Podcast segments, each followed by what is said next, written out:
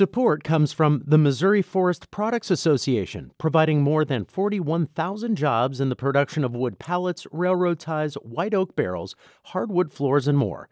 Details at choosewood.com. It's Wednesday, July 21st. This is The Gateway. I'm Wayne Pratt. St. Louis City and County are considering further steps to slow another potential wave of COVID 19. In a joint statement, health officials say the number of new cases per day is up nearly 35% in just a week. They are stopping short of issuing a mask mandate, but say, quote, this is a topic of conversation. They are also urging people to wear the coverings indoors even if you are vaccinated. The heightened concern comes as the Delta variant continues to drive new cases of COVID 19 throughout Missouri. That joint statement follows an appeal from the St. Louis Metropolitan Pandemic Task Force for the region's residents to wear masks in public places. Task Force leader Dr. Clay Dunagan says not enough people have received the vaccine. The problem is that we didn't achieve the level of vaccination needed to protect us against a surge of more transmissible variants, such as the Delta virus that we're currently facing. Dunagan adds that more contagious Delta variant and relaxed public health measures are making things worse. The appeal for masks is just a recommendation, but still differs from federal officials who say fully vaccinated people can resume activities without wearing a mask or social distancing. As health officials try to put off a third wave of the pandemic, Missouri will announce a statewide vaccination program today. Governor Mike Parson will unveil the initiative at a news conference in Jefferson City. He will also announce the new full time director of the Missouri Department of Health and Senior Services. A longtime president of Harris Stowe State University has died.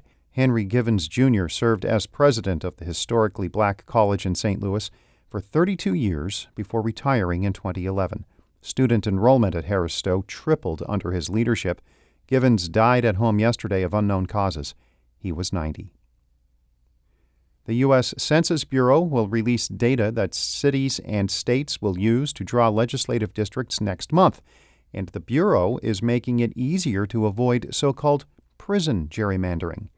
St. Louis Public Radio's Eric Schmid reports.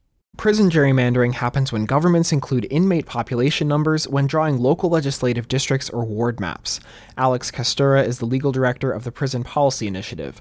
She says this can distort how residents are represented in communities with correctional facilities, which are mostly in rural parts of Illinois and Missouri. If there's a prison population that was counted there by the census, and they use that census population to draw those districts, you can end up with districts that basically have no actual city residents in them. Kajstura says it's usually not that extreme, but there can be districts where nearly half the population is incarcerated.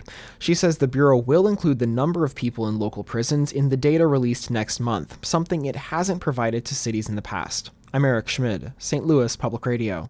More than two dozen residents in Cahokia Heights are suing their local government over continued failures to fix sewer problems. The legal action alleges the Common Fields of Cahokia Public Water District violated the Clean Water Act by discharging raw sewage into tributaries that flow into the Mississippi River.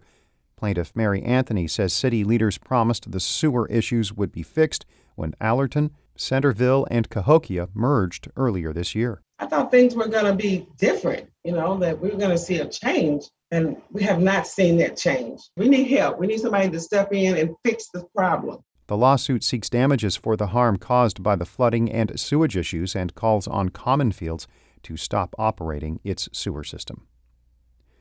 The sunflowers are back in bloom at the Columbia Bottom in North St. Louis County.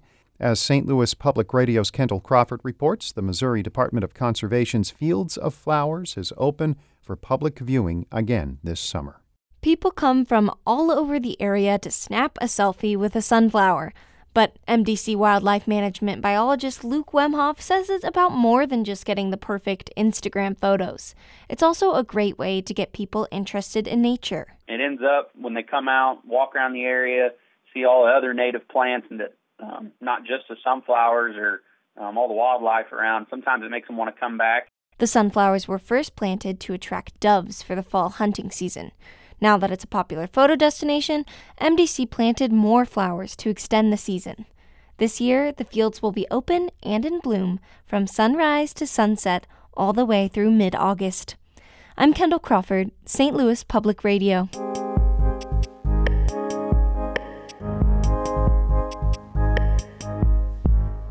Ronald Young taught art in St. Louis and Kirkwood for more than three decades before becoming a full time artist. He makes sculptures from debris around North St. Louis. An exhibition of Young's work at the gallery at the Kranzberg reflects African ideas about recalling the past. St. Louis Public Radio's Jeremy Goodwin asked Young how the objects he has found in the street led him to a new kind of art. My first year at graduate school at Washington University, I was stumbling through the dark. I didn't want to paint anymore. I didn't want to work with anything familiar. I wanted to have a totally new environment, a totally new language, a totally new way of working. I just started collecting stuff without even knowing where I was going with it. I just started collecting materials. Materials and like what? Bricks, burnt wood, tools, rusty items. It's almost like they called me. I would ride down the street and I would see something, slam on the brakes, jump out, throw it in the back of my truck. I didn't even know what I was going to do with it eventually what I began to understand is just that these objects had a voice. I gave it a voice, but they, they resonated with me. And I started kind of looking back in history and understanding that the whole concept of power objects. What's a power object? The concept of power objects comes from the belief, the African diaspora belief, that all objects in nature have a soul.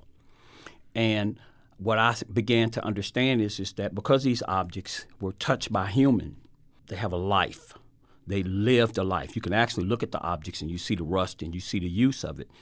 I use them to just um, make a statement about the strength and the resiliency of the community.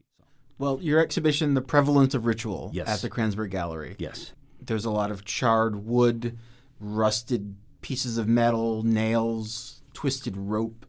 Yes. Uh, photographs of doorways in brick buildings that yes. are in disrepair. Yes. And being in the presence of this, there's a feeling of, of, of history, of maybe continuity yeah. with the ancestors. Yeah. For me, the history is I ride down these streets on the north side. As I ride through these areas, I ride through the Ville, I ride through Old North, and I remember what the neighborhood used to look like and what it looks like now. And I needed to make people see what I saw. It's all this history that's that's there that we just kind of don't pay attention to or don't value. I think that people need to really take another look. I want to be sure we talk about and get straight a little bit the thematic underpinnings here okay. in terms of traditions that you're tapping into okay. that go across the ocean to Africa. Right. We talked about the power object. Right. Tell me about Sankofa. Sankofa is the African concept of understanding one's past in order to move forward.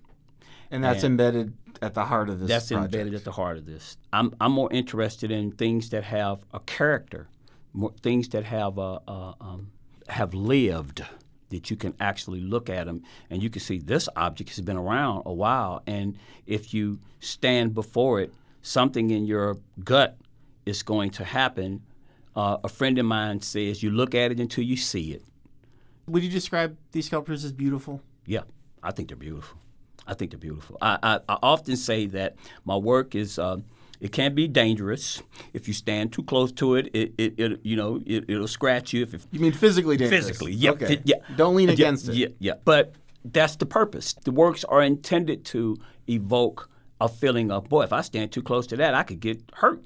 And I'm like, yeah, but the hurt that the community is feeling. And I really don't want to get into the politics of it because it, it takes away from the art. You know, I, I just wanted to make a statement about uh, the community and uh, the um, the ability of people to literally let these areas deteriorate. That was St. Louis Public Radio's Jeremy Goodwin speaking with artist Ronald Young. Our David Cazares edited that report. Shula Neuman is the executive editor of St. Louis Public Radio, a listener supported service of the University of Missouri St. Louis. Music by Ryan McNeely of Adult Fur. I'm Wayne Pratt. This has been The Gateway.